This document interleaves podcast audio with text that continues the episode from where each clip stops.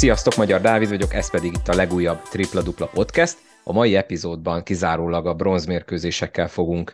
foglalkozni, ahogy azt a címben is láthatjátok, ez a Vidám Vasi vasárnapnak a második része. Hallgassátok meg az előzőt is, az a Falkó bajnoki címéről szól. Nagyon jót beszélgettünk Szabival, Kovács Benedekkel, Benével, aki ugye a közönség kedvenci avanzsát idén a Falkóban, és nagyon komoly szerepe volt abban, hogy a sárga-feketék ismét bajnokok lettek. Ma pedig majd, miután Tomas is Dániellel, a Kosásó Insta oldal egyik adminjával beszélgetünk a bronzcsatáról, becsatlakozik a podcast második felében Kocsis Tamás Tatu, az együttes vezetőedzője, illetve Durázi Krisztofer, aki pedig már visszatérő vendégünk körmendi részről de mielőtt belekezdünk, ne felejtsetek el feliratkozni abban az abban, amelyikben hallgatjátok a podcastet. Lehet pótolni, ahogy említettem, a korábbiakat is, és természetesen a közösségi médiába is tessék lájkolni, követni. Ez azért fontos, mert most a nyári időszak nekem is elkezdődik podcast szempontjából, tehát ritkábban lesznek epizódok. Nem tudom, hogy mikor lesznek, milyen sűrűn,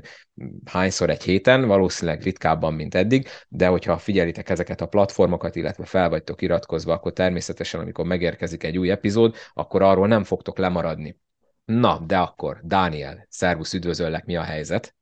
Szia Dávid, üdvözlök én is mindenkit. Uh, engedd meg, hogy uh, hadd gratuláljak először minden uh, érmes, illetve dobogós helyzetnek. Uh, úgy érzem, hogy remek szezon tudhat maga után mindenki, uh, és tényleg üdvözlöm újfent a hallgatókat. De ezzel a remek szezonnal lehet, hogy én vitatkoznék, de mindegy, ez maradjon meg itt nekem ö, problémának. Na, mikor utoljára a bronzcsatáról beszélgettünk, akkor ugye egy-egy volt az állás, és utána volt három mérkőzés, volt egy ö, harmadik meccs Egerszegen, ott 97-85-re nyert a Körmend, uh, bocs, volt egy harmadik mérkőzés Zalaegerszegen, ott a hazaiak nyertek simán 97-85-re, szinte végigvezetve, ezzel folytatódott ugye az első két meccs sormintája, sőt ez folytatódott a negyediken is, amikor meg a körmen nyert nagyon magabiztosan 104-89-re, itt is szinte végig nagy volt az előny, és akkor volt egy ötödik mérkőzés, nem is olyan rég 28-án vasárnap, amikor meg talán kisebb meglepetésre, vagy hát a fene tudja itt már mi meglepő a szezon ezen szakaszán, de a körmen megint be tudott húzni egy ötödik mérkőzést, ahogy azt ugye megtette Szolnokon is az első körben, és ezzel meglett a bronz, 96-83, szinte végig a körmen vezetett, tehát itt borult meg egyedül a, a sor, mint a, itt a bronz csatába, és te ezen az utolsó kettőn ott voltál, ezen is ott voltál, úgyhogy én szerintem beszéljünk ezekről, nem tudom melyikkel szeretnéd kezdeni, kezdjük szerintem akkor a hazaival, ugye, amivel a, kiharcolta a körmend az ötödik mérkőzést. Általánosságban is beszéljünk úgy arról, hogy milyen volt a hangulat, mert így nekem kívülről, aki meccseket nem, de összefoglalót próbáltam nézni róla, mennyire lehetett jeleneteket beszélgetni olyanokkal, akik nézték és ott voltak. Nekem az jött le, hogy tulajdonképpen majdnem szinte olyan volt ez, mint mondjuk a tavalyi döntő a Falko ellen, és nem is tudom, hogy amióta rendezünk ugye bronzmérkőzéseket, hogy volt-e ilyen, hogy ennyire komoly körítése és komoly ö, tétje legyen egy, egy bronzcsatának, mint az idén. Hát igazából talán a 2016-os szezonban, amit ugye a, döntő felvezetőben is mondtam, hogy akkor volt még Körmen Zalaegerszeg, hát hangulatban tényleg a tavalyi döntőhez hasonló hangulat mindkét szurkolótábor kitett magáért. Én azt gondolom, hogy a, a két szurkolótábor hírnevéhez uh, hülyen mindenki oda tette magát, mínusz 30-nál, mínusz 20-nál is üzdött, üzték, hajtották a csapatukat, mint a körmele, mint az alágerszegi szimpatizánsok. Azt gondolom, hogy a két uh, klub múltjához, múltját meghazudtolóan nem volt olyan sportszerűtlen szurkolás, mint ami esetleg korábbi Zalaegerszeg körment találkozókon, vagy körment Zalaegerszeg találkozókon megfigyelhető volt. Tényleg mindkét szurkolótábor oda tette magát teljesen a csapata mögé, és igazi hatodik emberként búzított őket, mind idegenben, mind pedig, mind pedig hazai pályán. A negyedik mérkőzésre, ugye akkor kezdjük azzal, az merőben teljesen igazából megegyező volt az első fél ideje a második mérkőzéshez, hiszen ott is már közel 30 pont is volt a körmendi elő, talán 28 pont volt a legmagasabb. Itt a Wendell Mitchellnek az extra kell kiemelni, aki 33 pontot dobott ezen a mérkőzésen, 8-ból 11 3 pontossal, és a fél már 30 pontot tett bele a közösbe. Itt az Ete megint igazából ugyanazt úgymond eljátszotta, mint a második mérkőzésen, hogy amint látták, hogy nyílik az olló, és igazából olyan különbségre tett, olyan különbség alakult ki a két csapat között, amiből már nagyon nehéz volt visszajönni, ők nem is elengedték a mérkőzést, de azért a, a fontosabb embereiket már, már pihentették, a Trice és az O'Reilly nagyon-nagyon ritkán voltak egyszerre fönn a pályán, egyikük sem vállalt olyan hú, de komoly nehéz helyzeteket, mint amiket majd vállalnak később, hogy az ötödik mérkőzésen, kevesebb betöréssel játszottak, kevesebb kontakttal játszottak, szóval próbáltak szemmel láthatóan is próbáltak energiás spórolni erre az ötödik találkozóra, még mi ismét 104 pontot dobva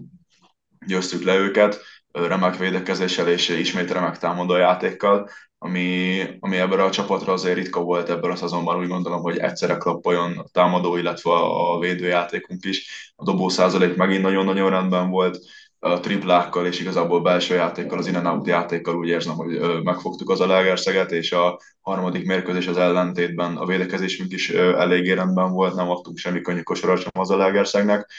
és igazából úgy mehetünk bele az ötödik mérkőzésbe, hogy szerintem jó szájízel, de az Alagerszegnek is azt gondolom meg volt minden esélyre, hogy hazai pályán, hazai szurkolók előtt nagyon nehéz évek után ö, újra örömet szolgáltathassanak a szurkolóknak egy bronzéremmel, bár azt gondolom egyébként, hogy nekik azt mondják el ezelőtt a szezon előtt, hogy ötödik meccsen bukod el a bronz és negyedik helyezettként végzel a szezonban, ők akkor ezt is aláírták volna. Az ötödik mérkőzés igazi feszült, parás hangulatú találkozó, amit igazából olyan volt, mintha egy bajnoki döntő ötödik mérkőzését játszottuk volna, hogy te is mondtad, azért nagyon nagy múltú párharc, ez talán a legnagyobb múltú párharc a magyar bajnokságban az Alagerszeg körben párosítás. Hát tényleg nagyon feszült hangulat volt, nagyon-nagyon komoly érzelmek. Lehetett érezni, hogy az Alagerszegen van igazából a nyomás. Ők próbálták is úgymond szerintem egy kicsit nyomás alá helyezni a játékvezetőket, illetve próbálták kizökkenteni a körmendi játékosokat a ritmusokból az, hogy közben-közben jött egy kicsit erősebb falt, közben-közben volt egy-egy odaszólás, volt egy-egy kimutogatás, de igazából ez a mi oldalunkról is megvolt, szóval csak az Olegerszegi oldalról véleményem szerint ez látványosabb volt, ott több technikai falt is érkezett, ugye a Krasovász mestert, ahogy mondta, a, a mérkőzés utáni interjújában ki is állították, vele először történt meg ez a az edzői pályafutása, illetve a karrierje alatt. Uh, ismételten jól dobtunk, a Chambersnek az első féldeje az zseniális volt, az Omának a majdnem duplával végezte az első féldőt, míg az esetében ugye a szokásos Smith O'Reilly duó szállította a pontokat, amivel szerintem nagyon-nagyon jól operáltunk, az volt, amikor egy-kettő-kettő után a leváló centert megpasszoltuk, és a sark, sarkokba futkoztak be, ugye a hátsó befutásokkal. A Christopher dobott rengeteg pontot ebből, a Takács Kristófnak volt ebből kosar, az Adamsnek, a Fepu is dobott hátsó befutásból kosarat, szóval igazából könnyű kosarakkal tudtuk képíteni az előnyt, amit végül is a második félidőben már tudtunk is tartani. Ki kell emelni itt azért a Tatunak, meg a német Levinek a munkáját ezen a mérkőzésen remekül meccseltek, remekül cseréltek, a körmendi tábor ismételten hatalmasat búzított az Alegerszegiek szint, úgy a Krasovász mester egész éves munkáját is azt gondolom, hogy ki kell emelni, mert senki nem gondolta volna azt, hogy ő ezzel a kerettel majd négybe viszi a csapatát, sokáig úgy nézett ki egyébként, ahogy mi is többször beszéltünk róla, hogy a, az Alba Falkó után tényleg ők a negyedik erő, és hogyha valaki botlik, akkor akár a harmadik erőbe is előléphetnek ebben a bajnokságban. Szóval egy röviden összefoglalva, remek öt mérkőzés volt, remek öt mérkőzés volt, magas színvonalú támadójáték, helyenként magas színvonalú védőjátékkal, de azért látszott már a fáradtság, hogy sokszor elfáradtak a csapatok, nem voltak olyan élesek, olyan cool szituációban, nem hoztak olyan jó döntéseket, mint amiket mondjuk hoztak volna a szezon közepén. Aki teheti, az tényleg az ötödik meccset mindenképpen nézze vissza, tényleg parás hangulat, felfokozott hangulat, nagyon nagy érzelmek, nagyon hosszú mérkőzés volt, rengetegszer állt a játék, de, de azt gondolom, hogy mindenféleképpen megéri a bronzcsatát is visszanézni, lehet, hogy itt a döntő mögött egy kicsit árnékba került, vagy háttérbe szorult ez a bárharc, és most nem csak Zalaegerszeg, illetve a körment szimpatizások nevében beszélek szerintem, hanem a magyar kosardát szerető emberek nevében beszélek azzal, hogy, hogy lehet, hogy helyenként még jobb meccsek is voltak egyébként ezek, mint amiket a döntőben esetleg láthattunk, például most a negyedik meccsre gondolok, de ez csak egy ilyen, csak egy ilyen példa például. Ötödikre, de... nem? Az ötödikre gondolsz? Igen, bocsánat, ötödik mérkőzés, igen, ötödik mérkőzés, én is összekavarodok itt már a meccsekkel, de, de, de tényleg én azt mondom, hogy ez egy, egy, olyan, egy olyan csata volt, ami kosárlabda minőségében akár döntőnek is beillett volna. Igen, hát tehát, hogy szerencsésebb lett volna, ha nem egy napon vannak, és volt olyan, amikor ugye órában is szinte egyszerre kezdődött a, a két párharc. Szerinted annak van-e jelentősége, hogy idén ugye most már a bronzcsata is három nyert mérkőzésig, nem pedig kettőig, mert az elmúlt években egyrészt ugye nyilván a párosítás is számított ilyen szempontból, hogy ez most ilyen izgalmasra és, és színvonalasra sikerült, de lehet, hogy amikor csak kettőt kell nyerni, akkor a két csalódott csapat közül a csalódottabbik úgy van vele, hogy átessünk inkább túl rajta, és akkor ugye nem egyszer volt olyan az elmúlt években, hogy két mérkőzés alatt meglett a bronzérmes. Ennek szerinted van ebben szerepe? Mert ha, ha mondjuk igen, akkor ez egy nagyon jó döntés volt, hogy ezt is három meccsesre húzták, és akkor ebben az lehetne a következő lépés, hogy ne egyszerre legyen a, bro- a döntővel. Én ezt jó döntések tartom egyébként, hogy három meccses lett a bronzcsata, hiszen azért most már nem csak arról dönt, hogy ki a harmadik, kinek a nyakába akasszanak bronzérmet, hanem ugye a FIBA Europe Cup induló sorsát is a, a harmadik helyezett csapat, vagy a harmadik helyezett csapat kapja meg a FIBA Europe Cup indulás jogát, ha jól tudom. De egyébként ugye beszéltünk erről, hogy, hogy a középszakasz volt jó, vagy pedig ez a, ez a helyosztós rendszer egyébként én, én, én, így azt mondanám, hogy szerintem az lenne egyébként a legjobb, hogyha a playoff párharcok négy nyert meccsig mennének a bronzmeccs, vagy a bronzsata pedig maradna három győztes mérkőzésig, több kosárlabda jutna, több minőségi kosárlabda jutna a népnek, úgyhogy szerintem egyébként ez jó megoldás lehetne így a, így a playout, vagy a playout, de az is a középszakasz után. Igen, mert egyébként a, a többi helyosztó az, az már nem volt ennyire fényes, mint itt a bronzmérkőzés, főleg ugye a, a Sopront itt ugye én kicsit ilyen gúnyosan megjegyeztem annak idején, hogy ugye szépen lassan elfogy a keretük itt a, a, a helyosztók során, hát a végén már az edzőjük se volt meg, mert Plevarakis is a utolsó mérkőzés előtt már elköszönt, és már nem ő meccselt. Szóval lehet, hogy azokkal viszont nem kellene erőlködni, de igen, mondjuk az a baj, hogy Európában sehol sem divat ez, hogy négy nyert mérkőzésig menjen a playoff, de, de igen, lehet, hogy ezen majd egy kicsit lehet finom hangolni, de tehát nyilván ebből tanul az MKOS is, meg mi is itt okoskodhatunk, de hát persze ilyenkor szokott jönni ez, hogy csináljuk jobban, de nem baj, hát ha tanulunk belőle, mert tényleg a bronzmérkőzéseknek mindenképp jót tett szerintem, hogy, hogy három nyert meccsig tartott. Egyébként szerinted melyik csapat lehet szomorú ezután már, mint mondtad itt most, hogy az Zalaegerszegnek biztos, hogy ezt idény előtt aláírják, de, de az, hogy ők mondjuk hazai pályán veszítettek egy ötödik meccset, ez, ez, ez mennyire lesz szerinted tüske az alaiaknak? Illetve ehhez kapcsolódóan azt szerinted mennyire volt okos döntés, hogy Krasovec már az, a mérkőzés előtt elmondta, hogy neki ez lesz az utolsó. Most nyilván nem vagyok én se naív, valószínűleg ott a csapaton belül ezt mindenki tudta, de az, hogy ezt így nyilvánosság elé is kitárta, ez, ez szerencsés volt szerinted? Először az a kérdés első felére válaszolnék. Szerintem az a tüske abból a szempontból nagyobb, hogy a körmend ellen kaptak az ötödik mérkőzésen, hogyha mondjuk tegyük fel az Albával játszanak, mi történik, az Alba megvert minket öt meccsen jobbak voltak, de azért egy, a, az ősi riválistól kikapni mindig hazai pályán, ráadásul úgy, hogy utána a te sarnakodban akasztanak érmet a nyakába, az szurkolóként szerintem nagyon-nagyon nehéz elviselni, mi azért jó párszor átértük, amikor mondjuk a Falkó körben lett bajnok, hogy a hálót vágtak, és a hasonló témák, ami ugye a hazai szurkolóknak különösen tud fájni. Szerintem az abból a szempontból élesebb a tüske, hogy, hogy nyilván a körben lett a bronzérmes, az ősi rivális lett a bronzérmes az Alegerszegi csarnokban, azt, hogy a Krasovec edző elmondta, hogy leköszön, ez mennyire szerencsés, szerintem sem ennyire. Szerintem a harmadik meccset azzal nyerte meg egyébként az Egerszak, hogy titkolták, hogy a Smith játszani fog. Ugye azt nem lehetett igazából annyira tudni a mérkőzés előtt, sőt az is volt a kommunikáció, Krasovec pont azt nyilatkozta, hogy a Smith nem fog pályára, pályára lépni a harmadik meccsen. Szerintem az, az borzasztóan megfogott akkor minket, látszott is talán a meglepettség, és a, hát nem az hiedelem, de tényleg ez a meglepettség, hogy akkor most mit csináljunk, hogy a Smith itt van, mert nélküle készültünk hát szerintem az nem volt szerencsés azért. Nyilván saját döntése, az ő döntése szerintem neki több megkérdezhető döntése is volt, nem csak egyébként a bronzmérkőzés vagy a bronzsata, hanem úgy a szezon során is itt gondolok meccselésre, cserékre, most itt játékos kiválasztásra is igazából, de még mindig tartom azt, hogyha valaki azt mondja az egerszegieknek, hogy, hogy negyedik hely, akkor aláírják. Nekünk nincs miért szomorúnak lenni, idén is érelmmel fejeztük be egy kis városként ezt a bajnokságot. Ismételten meglepetés szerintem, hogy az a csapat idáig jutott, a tavalyi csapat sem volt szerintem, vagy nem volt esélyesként tartva arra, hogy döntőt játszon, aztán mégis odaértünk. Két év, két gyönyörű év, két érem, két szer voltak boldogok a szurkolók, ismételten hatalmas ö, ünnepség fogadta a csapatot, mikor visszaértek a csarnokhoz, megint megmozdult a város, körmenden nincs miért szomorkodni, de ahogy, mondom, vagy ahogy mondtam korábban, az Alágerszegen sem, ugye Tóth Ádám érkezését már bejelentették, szóval egy, egy stabil magyar játékosok a jövő szezonra is már van. azért voltak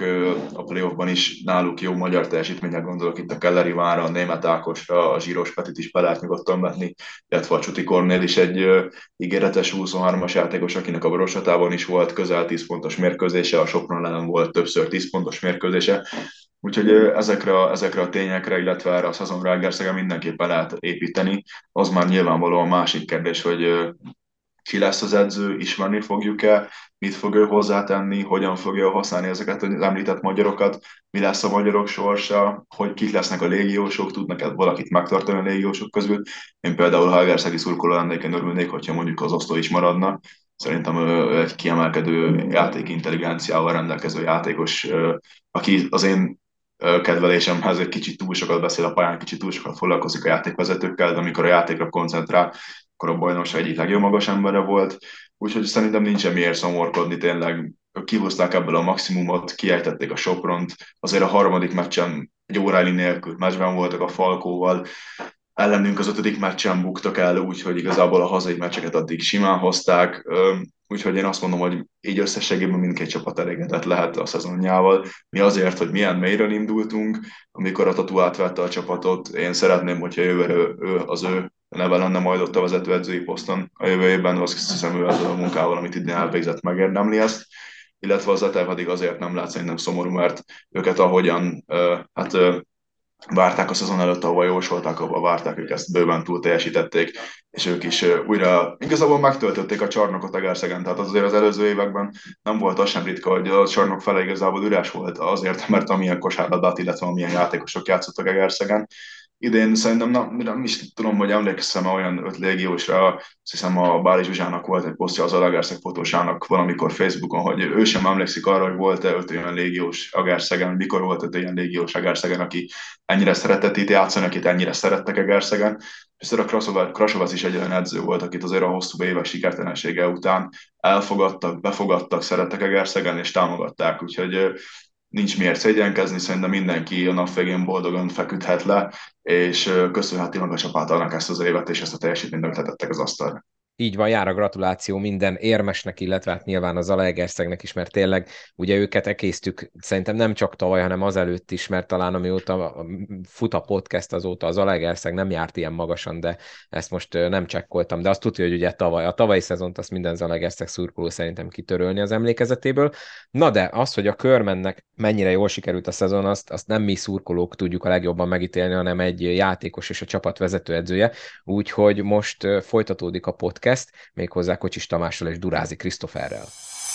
Folytatjuk a beszélgetést, és akkor, amire szerintem lehet, hogy nagyon sokan vártatok hallgatók közül, nem más most a vendégem, mint Kocsis Tamás Tatu, aki a, a körmendet ugye szezon közben vette át vezetőedzői poszton. Tamás, Tatu, szervusz, üdvözöllek, és köszönöm szépen, hogy elfogadtad a meghívást. Mi újság? Köszönöm szépen a meghívást, nagyon örülök, hogy itt lehetek. Rendszeres hallgatója vagyok a podcastnek, és tényleg így ezúton is gratulálok ehhez az egészhez, mert úgy gondolom hiánypontló, amit csinálsz, és, és tényleg további sok sikert ehhez, és, és nagyon jó a műsor, amit, amit szoktatok nyomni, úgyhogy hajrá. Egyébként ugye így a mérkőzések után egy kicsit már a pihenésen van a hangsúly, de nyilván már gondolkodunk a jövő éven is. Akkor jó is, hogyha ezzel kezdted először is, nagyon szépen köszönöm a dicsérő szavaidat, mindig öröm, hogyha szakmabeli, szakmabeliek és azok is hallgatják, akikről mi itt próbálunk sokszor okosakat mondani, aztán ez vagy sikerül, vagy nem. Igazából ugye nem volt olyan régen, május 28-a, amikor is ugye lejátszottátok Zalaegerszegen az ötödik mérkőzést, most mi ezt elsőjén vesszük fel délután. Mennyit sikerült azóta pihenni, mert nyilván te, mint vezetőedző, gondolom, amit mondtál, hogy már a jövőn is gondolkozod, de azért valamennyire sikerült egy kicsit így lazítani? Mondjuk fogjuk rá, de, de nyilván a, a nyaralás része az még odébb van. Most egyelőre egy kicsit próbálom az agyamat a kosárlabdán kívülre tenni, hogy, hogy tudjak koncentrálni másra is, hiszen azért nagyon erőltetett menet volt itt nekünk ez az utolsó, hát én azt mondom pár hónap, a, a, már a, a playoff előtti rész is nagyon kemény volt, és hát a playoff az meg ugye rendszeres szerda-szombat ritmusban a mérkőzések, úgyhogy igen, kemény volt. Neked egyébként melyik része volt a szezonnak a legkeményebb? Az, hogy menet közben kellett átvenni a csapatot, még ugye úgy is, hogy te egyébként mellette voltál végig, attól függetlenül ugye, hogy vezetőedző csak a Debreceni meccs után lettél, vagy, vagy más rész volt az, ami inkább kihívást jelentett számodra, mint edző ebben a szezonban? Ha, hát a legnagyobb kihívást talán az volt, hogy, hogy először kerültem ilyen helyzetbe, hogy, hogy vezetőedzőként át kell venni egy felnőtt csapatot. Tehát hiába dolgozik az ember tényleg több mint tíz éve utánpótlásban, gyakorlatilag minden korosztálynál voltam vezető edző a serdülő korosztályt kivéve, de ez egy teljesen más történet nyilván. Voltak elég nehéz szituációk itt közben. Nyilván egy olyan sorozat előtt kellett átvennem ott decemberben a csapatot, hogy hiába álltunk ugye szem öt győzelem, három vereség, tehát mondhatjuk azt, hogy egy pozitív mérleggel, mégis utána azt hiszem öt vagy hat idegenbeli mérkőzés következett, ami, ami hát nem, érkezett, nem ígérkezett könnyűnek, főleg azokat tekintve, hogy hogy kik, kik voltak az ellenfelek, illetve hogy milyen állapotban volt a csapat. Mert hát morálisan sem voltunk szerintem a toppon, taktikailag se voltunk igazán szerintem azon a, azon a helyen, ahova, ahova mi szerettük volna magunkat, úgyhogy nem volt egyszerű, tényleg ott, ott el kellett kezdeni újra építkezni, mert mivel ugye benne voltam ebbe az egészbe előtte, ahogy mondtad is, azért beleláttam az egészbe, tehát nem ismeretlenként kellett átvenni a csapatot, ismertem a, a játékosokat, ők is engem. Nyilván ez egy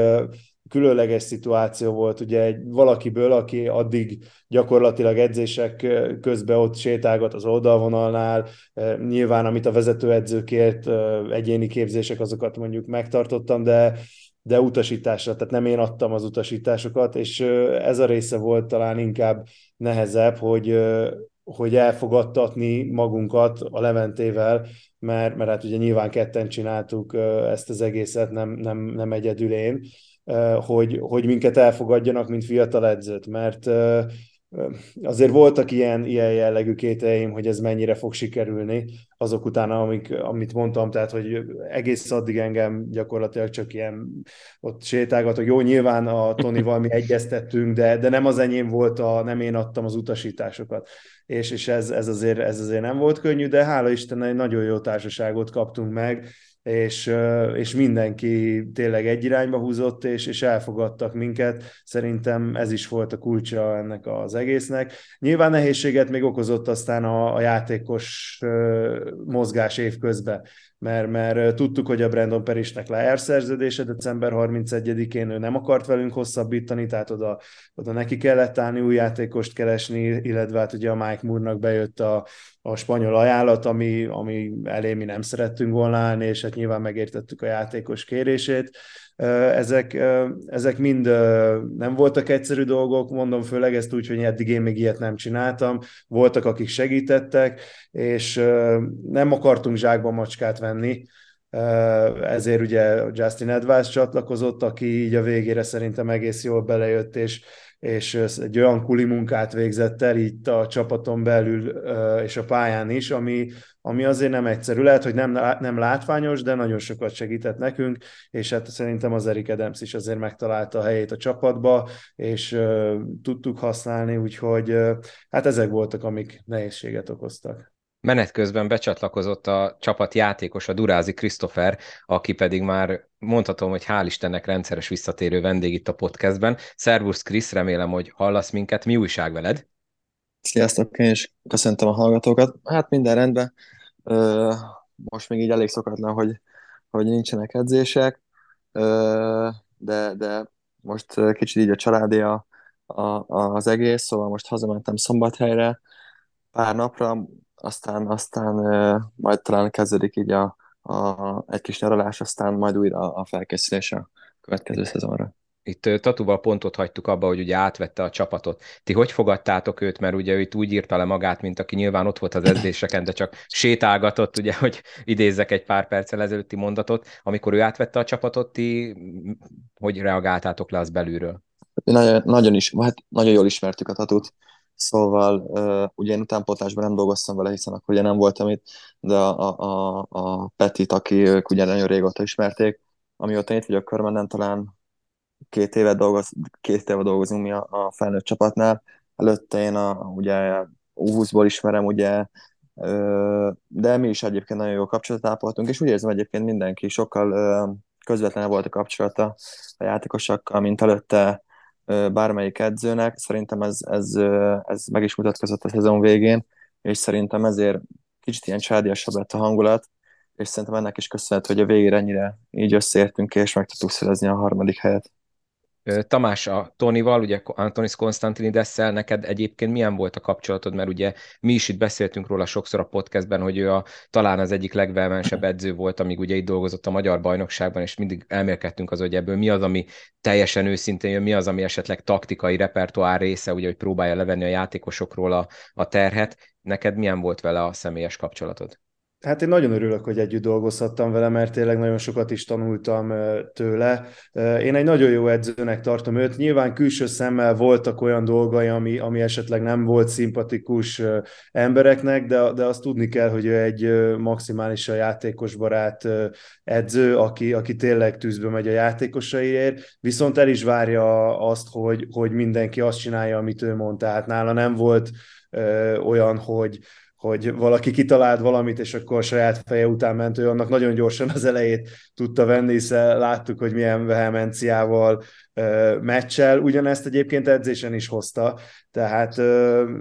nem, volt, nem, nem egy könnyű ember, én úgy gondolom, de, de egy nagyon jó edzőnek tartom, és örülök, hogy dolgozhattam vele együtt. Nyilván a tavalyi év is, ugye ott voltak azért évközben, most tavalyról beszélek, neki családi problémái, ami alatt sokszor nem volt körmenden, és, és ugye akkor is a Leventével ketten irányítottuk úgymond az edzéseket, tehát mi vezettük az edzéseket, ő nem volt itt, úgyhogy megmondom őszintén, ez is közrejátszott abba, hogy így december elején így belemertem vágni, mert a, a, az előző évben is gyakorlatilag januártól hát azt mondom, az edzések 80%-át a, a Levivel mit csináltuk, úgyhogy, úgyhogy volt, volt egy kis tapasztalat. Amikor átvetted a csapatot ott decemberben, ugye már pár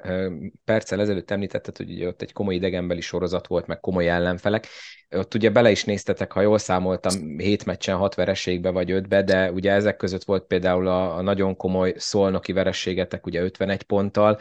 az ott a friss vezetőedzőként, kinevezett vezetőedzőként mennyire szekte ott a kedved, vagy volt olyan pillanat ott azokban a hetekben, vagy akár ott a szolnoki meccs végén, hogy hát basszus kellett ez nekem, és nem azt mondom, hogy megbántad, de azért egy kicsit így átgondoltad, hogy, hogy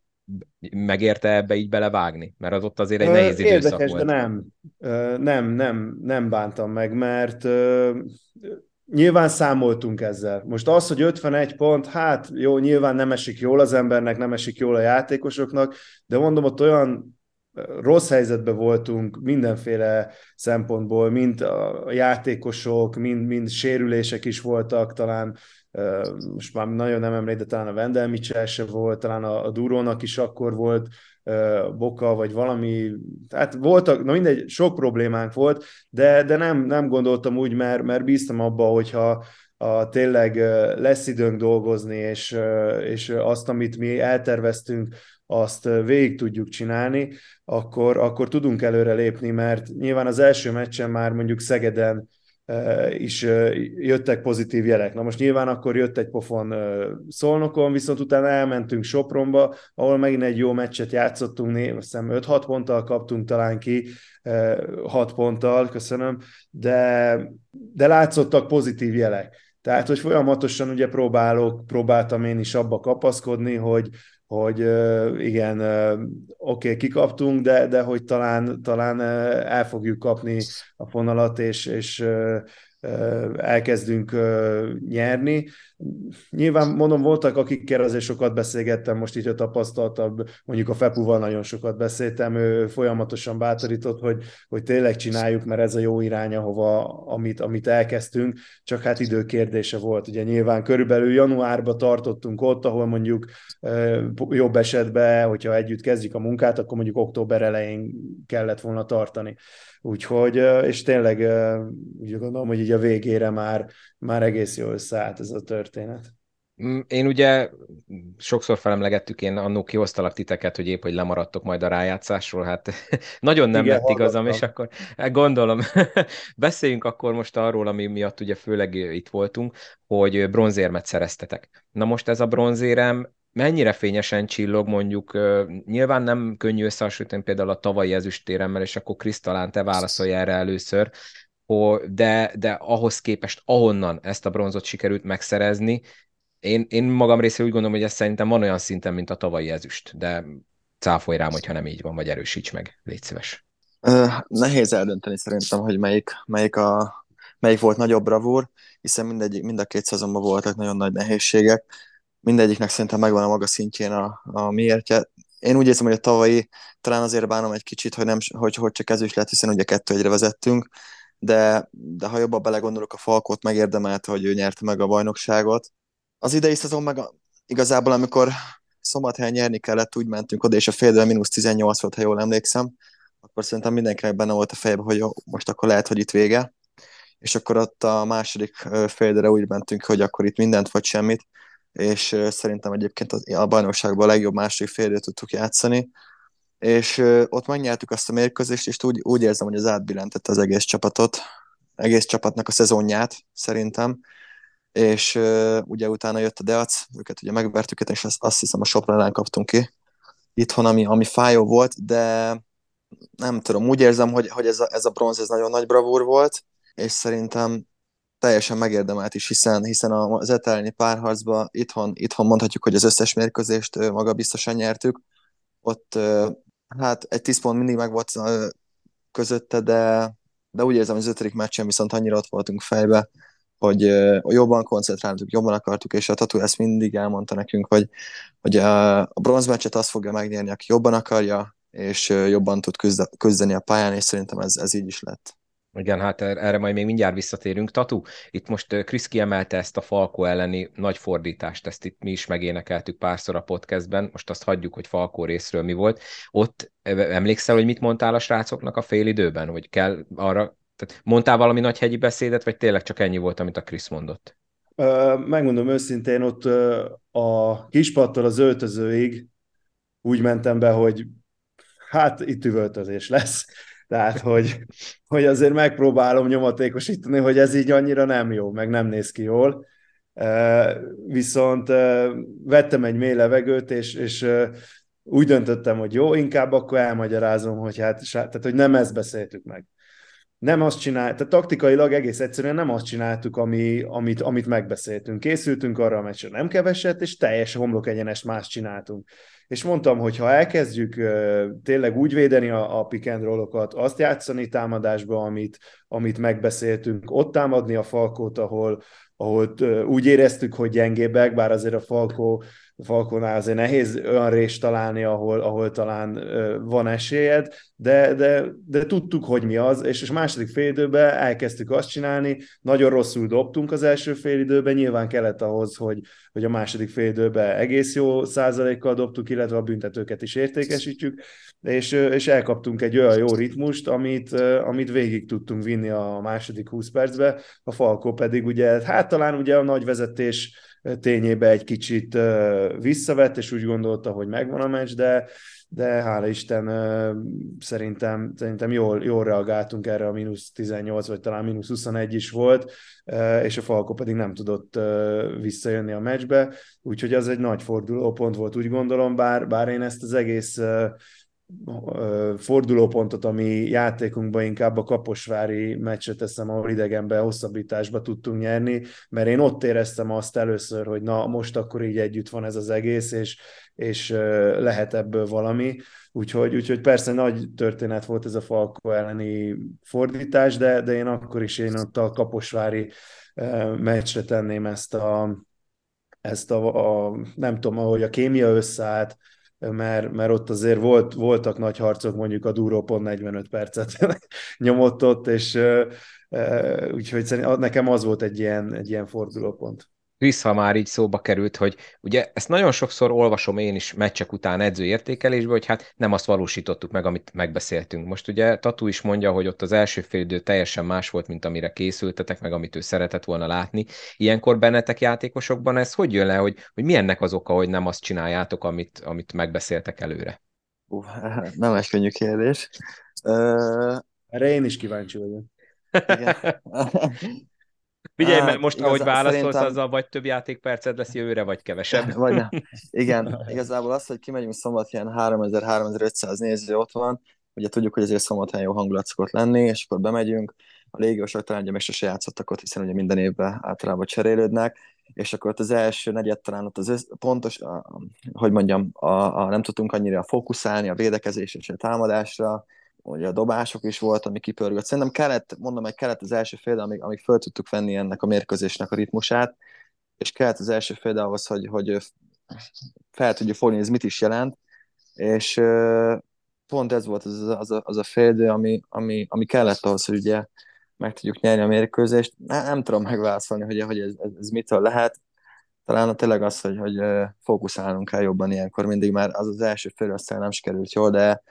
hál' Isten a másik félvel teljesen más arcunkat tudtuk megmutatni. Latu, egy utolsó kérdés hozzád, mert ugye neked hamarosan menned kell. Edzői szempontból melyik a nagyobb bravúr? Ugye ti kettő ötödik mérkőzést is megnyertetek a playoffban, ugye az első körben rögtön Szolnokon, meg most a bronzmérkőzés ugye ötödik meccsét Zalaegerszegen. Most azt tegyük félre, hogy ezért az utóbbiért ugye bronzérem járt, de én szerintem ugye, amikor egy ötmeccses párharcban az ötödik mérkőzés van, ott már igazából nem tudom, hogy lehet-e bármi újat mutatni, ott, ott sokkal fontosabb a napi forma, meg az egyéb dolgok, de neked így szakmai szemmel melyik volt a nagyobb fegyvertény a két ötödik mérkőzés megnyerése közül? Ez jó kérdés, ezzel még nem gondolkodtam el. Hát nyilván, mivel hogyha az alapszakasz, alapszakasz második helyzetjét sikerül kiejteni a hetedik helyről, akkor, akkor azt kell mondjam, hogy nyilván a Szolnok. Ha összehasonlítom az Alegerszeg és a Szolnok keretét, tényleg nem megbántva az Alegerszegéket, de hát azért a, a Szolnoki keret azért, azért más polcon volt szerintem. nyilván azt kell, hogy mondjam, hogy a, a Szolnok, Szolnok elleni az, az nagyobb bravúr volt, az ETE elleni az, az, az szerintem már ilyen szívlélek harca volt, illetve az, hogy tényleg tök jól összeálltunk szerintem így a végére. Mindenki mindenki megtalálta a szerepét, mindenki elfogadta azt, hogy, hogy mit kell csinálni a pályán, és, és amikor pályára lépett, akkor, akkor tényleg maximálisan koncentrált, oda tette magát, figyelt, és sokszor elmondtam, hogy tényleg sok ilyen bronzmérkőzésen vettem részt, edzőként is, játékosként is, és itt, itt tényleg mindig az dönt, hogy melyik az a csapat, amelyik amelyik jobban akarja, bár most itt szerintem mindkét csapat nagyon akarta, én nem, azért nyilván követem, a, követtem az elmúlt években is a bronzmérkőzést, de nem, nem hiszem, hogy volt még egy ilyen összecsapás, ahol, ahol szerintem ekkora érdeklődés kísérte a bronzmérkőzést, és, és ekkora hajtás, küzdés volt a pályán, mert, mert nyilván ilyenkor mindig két ö, csalódott csapat csap össze, de, de szerintem így ez a körmenzete, ez, ez szerintem egy nagyon jó reklámja volt a kosárlabdának Egerszegen is, a Körmenden is, és tényleg mindkét szurkoló tábor előtt le a kalappal, mert, mert majd, hogy nem bajnoki döntőbe éreztük magunkat, mert olyan volt a, a hangulat, úgyhogy nyilván az, hogy az ötödik meccset sikerült megnyerni, talán hosszabb kispadunknak is köszönhető volt, hiszen meg, meg én, én azt mondom, hogy, hogy talán annak is köszönhető volt, és nem csak a, a, a Szolnok, vagy nem csak az Alegerszeg, de a Szolnok elleni ötödik meccs is, hogy, hogy az alapszakaszban talán az utolsó öt meccs óta úgy játszottunk, hogy, hogy kés volt a torkunkon, hogyha bukunk, akkor valószínű viszlát van a playoffnak, és mivel már ott azt az öt meccs is majdnem olyan volt, mind az öt, mintha egy play egy ötödik meccset játszanánk. Tehát mondjam, hogy úgy mondjam, fel voltunk készülve arra, hogy, hogy ha, ha nem nyerünk, akkor vége. És, és szerintem ez valami rutint hozott nekünk itt szezon közben, hogy, hogy így meg tudtuk nyerni ezt a két ötödik meccset. Nyilván nagyon örülünk, boldogok vagyunk neki, és szerintem ez egy erőt is ad nem csak a játékosoknak, de az egész klubnak a, a folytatáshoz, mert, mert azért azt el kell mondani, hogy, hogy nagyon nehéz itt ebbe a kisvárosba évről évre összeszedni egy ilyen csapatra a, a gazdasági hátteret, úgyhogy tényleg minden is nagy köszönet az egész klubnak, a klubért dolgozóknak, a szponzoroknak, meg mindenkinek, mert, mert nem kis munka van ebbe az ő részükről se, meg, meg hát nyilván a játékosok részéről se, hogy, hogy folyamatosan ilyen szinten teljesítsen a körmendi csapat, hogy tényleg az elmúlt tíz évben talán egyszer nem volt négybe a csapat, bár ezre most mérget nem veszek, de mintha valami hasonló egyszer volt hatodik hely, úgyhogy örülünk neki, hogy idén is sikerült ezt így befejezni. Csak egy utolsó kérdés még közben eszembe jutott, hogy a látva, hogy hogy alakult a bajnoki döntő, az, hogy a, az Alba ellen nem sikerült meccset nyerni, kicsit így bánod, vagy bánjátok utólag, vagy igazából azt úgy most engedjük is el azt a pár arcot, mert ott annyival jobb volt az Alba? Egyrészt igazad van, mert annyival jobb volt az alba, másrészt nyilván bánjuk, mert szerettünk volna döntőt játszani, de, de ott azon a három meccsen olyan fölénye volt az albának, hogy, hogy egyszerűen tényleg ott is megpróbáltunk mindent, de, de valahogy ott, ott nem állt össze. Nyilván az, hogy a Siani Chambers kiesett, az azért nagyon érzékenyen érintett minket, hiszen, hiszen azért amikor egy csapat a, a kezdő irányítóját veszti el, akkor, akkor azért ott az, azt mindenki megérzi. Így alakult, így utólag én úgy gondolom, hogy teljesen reális, ami történt, és, és abszolút megérdemelte jutott tovább az alba, úgyhogy nyilván picit bánjuk, de, de hát ez most így alakult. Tatu, nagyon szépen köszönöm, pont sikerült beleférni abba az időbe, amit itt rendelkezésemre bocsátott. Tehát nagyon szépen köszönöm, hogy itt voltál, főleg így rögtön a szezon után, hogy tudtál ránk időt szállni, és akkor amellett, hogy köszönöm, hogy itt voltál, köszönöm, hogy hallgattad eddig is a podot, és hát ez a jó szokásodat, ezt tartsd meg, és akkor jövőre meg sok sikert. Köszönöm szépen a meghívást, és örülök, hogy itt lehettem. Bármikor szívesen állok a rendelkezésetekre, hogyha ha tudok okosat mondani, vagy ha nem is okosat, de a véleményemet mindenképpen el tudom mondani. Úgyhogy jó nyarat mindenkinek. Tatu után itt van velem újra Tomas és Dániel, a kosásó egyik adminja, úgyhogy Danival ketten fogjuk most Kriszt még egy pár percig faggatni erről a, a bronzcsatáról. Dani, nem tudom, hogyha szeretnéd esetleg kezdeni, hogy valamit így a bronzmeccsről Krisztől kérdezni, akkor szívesen átadom neked itt a stafétát a kis pihenő után. Sziasztok! Először is üdvözlöm a kedves hallgatókat. Annyi lenne a kérdésem a Kriszhez, hogy tud-e párhuzamot vonni a Szolnok ellen, illetve az ellen meccsek között, mert én úgy láttam kívülről, hogy mind a két meccsen nagyon-nagyon élesek voltunk. Majdnem úgy nézett ki, hogy igazából mi voltunk a jobb csapat, nem csak talentum szempontjából, hanem összeszokottság, illetve taktika szempontjából is, hogy a Kriszt látotta igazából bármi összefüggés így a két ötödik mérkőzés között ebben a szezonban. igen, a második féldőt úgy érzem, hogy mind a két mérkőzésen nagyon megnyomtuk. Szolnokáni első féldő, ugye a 10 mínusz 10 voltunk, azt hiszem, és az öltözőből azt beszéltük, hogy teljesen oké, okay menni kell, menni kell csinálni dolgunkat, és akkor a mérkőzés meg lehet, a mérkőzés vége, akkor, akkor úgy, alakul, úgy alakulhat, ahogyan mi szeretnénk. Az etelen meg úgy érzem, hogy igazából ott az első negyedtől a negyedik negyedik végig szerintem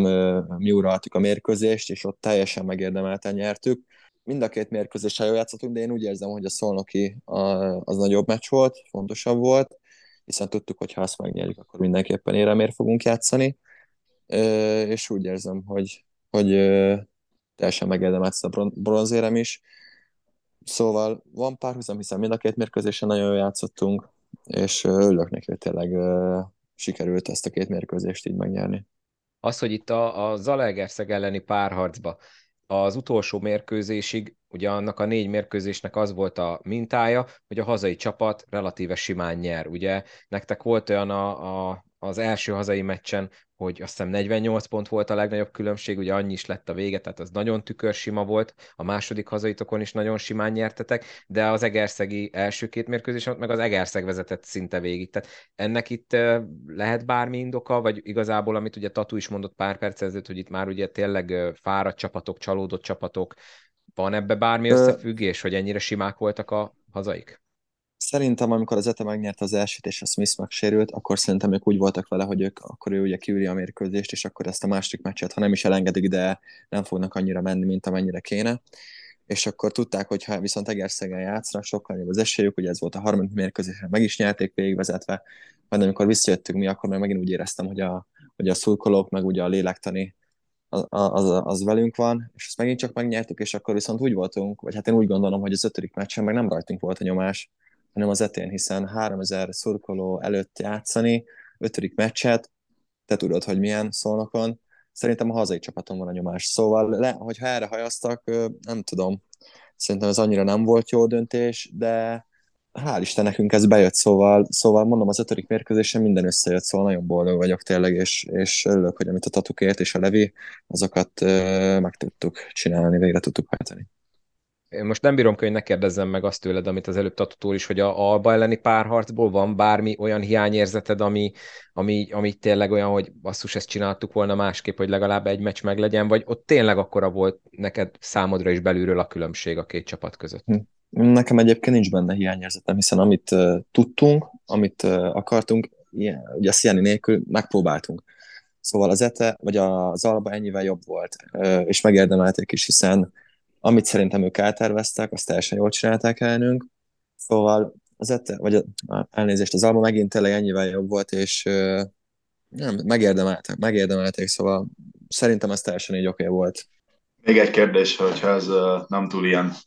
hogy is mondjam, egy kicsit érdekesebb kérdés. Ugye itt az elleni párharcban az Alegerszegi légiósok részéről megállás nélkül jött az irányunkba a, talk, most főleg az órádira és a Smithnek a mutogatására, maga beszédére gondolok, hogy uh, szerinted mekkora szerepe volt abban a sikernek, hogy én azt úgy láttam kívülről, hogy legfőképpen a harmadik meccs után, amikor az ETA átvette a párharcba vezetés kettő egyre, ezt ti a pályán belül ki tudtátok kapcsolni, és hagytátok, hogy hadd beszéljék azt, amit akarnak, ti pedig a játékra koncentrálva igazából simán húztátok be a negyedik, illetve a trig mérkőzést. Igen, amikor uh, nyertünk 50 pontot, utána visszamentünk ugye a harmadikra, ott az egész meccsen ugye ezt csinálták, próbáltak ránk nyomást helyezni, azon a meccsen be is jött, és akkor úgy érzem, hogy utána úgy át tudtuk venni azt a... Igazából megbeszéltük azt, hogy nem fogunk ezzel foglalkozni. Szóval utána a mérkőzésen megbeszéltük, hogy ezzel nem foglalkozunk, saját, csak saját magunkkal, a bírókkal se, sem a, a trash hanem csak magunkkal, és ö, szerintem az ötödik meccsen ez kijött, hiszen az Osztoics, az O'Reilly is kipontozódott, az edzőket is kiállították, szóval, nem, szóval úgy érzem, hogy ezt a, ezt a lelki nyomást, ezt a, ezt a terhet tényleg szerintem ők nem bírták el, és ez, hogy mi fegyelmezettebbek voltunk, ez a mi javunkra hajtotta ezt a párharcot mik egyébként a nyári terveid. Gondolok itt arra, hogy milyen pihenés, milyen nyaralást tervezel, illetve annak függvényében, hogy mennyire vagy elégedett, vagy elégedetlen az idei teljesítményed, de mi az, amin dolgozni fogsz a nyáron? Ö, most jelenleg ugye pihenés, most próbáljuk minél több, voltak kisebb sérülések, ugye ezeket próbálom kipihenni, aztán a nyaralás az, ugye az még függében, az majd kiderül, az majd ahogyan alakul, aztán július, hát ugye augusztusban kezdődik valószínűleg a felkészülés, majd július, szerintem júliusban elkezdem a labdás edzéseket, hát igazából mindig van mit fejlődni, szóval ha nem is az, hogy fejlődni, hanem visszahozni azt a szintet, amit a szezon végén volt, szerintem az lesz majd a, a, a feladat. Mm, meglátjuk, megpróbál magamból kihozni a maximálisat, és, és úgy játszani, ahogy, ahogy tudok, amikor jobb, jó formában vagyok. Elégedett vagy egyébként az idei szezonoddal? Most csak így nem csapat, hanem egyéni szinten. Hullámzó volt a szezon elején akkor is az, a, szezon bokasöléssel kezdtem, aztán ugye elmentünk a nemzetközi kupába, ott is nem is nagyon edzettem, ott az nehéz volt, hogy visszajön a forma, a hullámzó volt a szezon eleje, de úgy érzem, hogy a szezon végére, amikor a Tatu lett az edző, akkor, akkor ugye miután elküldték a Michael Moore-t, utána kaptam egy nagyobb lehetőséget, kezdtem visszajönni, kezdett visszajönni az a forma, ami, ami a tavalyi szezonban volt, és úgy érzem, hogy ez így a második fele, szerintem az egészen jól sikerült, és próbálom ezt átvinni a következő szorra, de végül is én ezt pozitívan értékelem, hiszen harmadik helyet sikerült elérni, és úgy érzem, hogy tényleg így, a, a, a, ha nézem így a pontátlagot, a, vagy bármi más szinten, tudtam szintet lépni megint. Krisz, hát nagyon szépen köszönöm egyrészt, hogy megint csak itt voltál, tényleg már-már visszatérő vendég leszel, de hát amíg a, az eredmények is, meg minden azt mutatja, én mindig szívesen látlak, és remélem te is szívesen jössz a podcastbe, és akkor gratulálunk, szerintem Szabi nevébe is mondhatjuk, aki most ugye nem tud itt lenni velünk, hogy, hogy minden elismerés ezért a szezonért, amit letettetek, illetve te is letettél, és akkor kellemes nyarat, jó munkát, és akkor jövőre meg találkozunk a következő szezonban. Köszönöm szépen, hogy itt lehettem, és nektek is jó nyaralást és pihenést. Dani, neked is köszönöm szépen, hogy itt voltál, veled meg majd találkozunk valamikor a következő részekben, azt nem tudom, hogy mikor, hogyha soká, akkor neked is addig kellemes nyarat. Köszönöm én is, viszont kívánom nektek a legjobbakat. Nektek pedig köszönöm szépen, hogy meghallgattátok ezt az epizódot is, tegyetek így a továbbiakban is, azt kell, hogy iratkozzatok fel, de ezt már rengetegszer elmondtam, tessék a közösségi médiába is követni. Nem tudom, mikor lesz a következő epizód, de azért nyáron is lesz majd pár, úgyhogy figyeljétek ezeket a platformokat, amiket az előbb említettem. Mindenkinek nagyon kellemes nyarat, és addig is vigyázzatok magatokra. Sziasztok!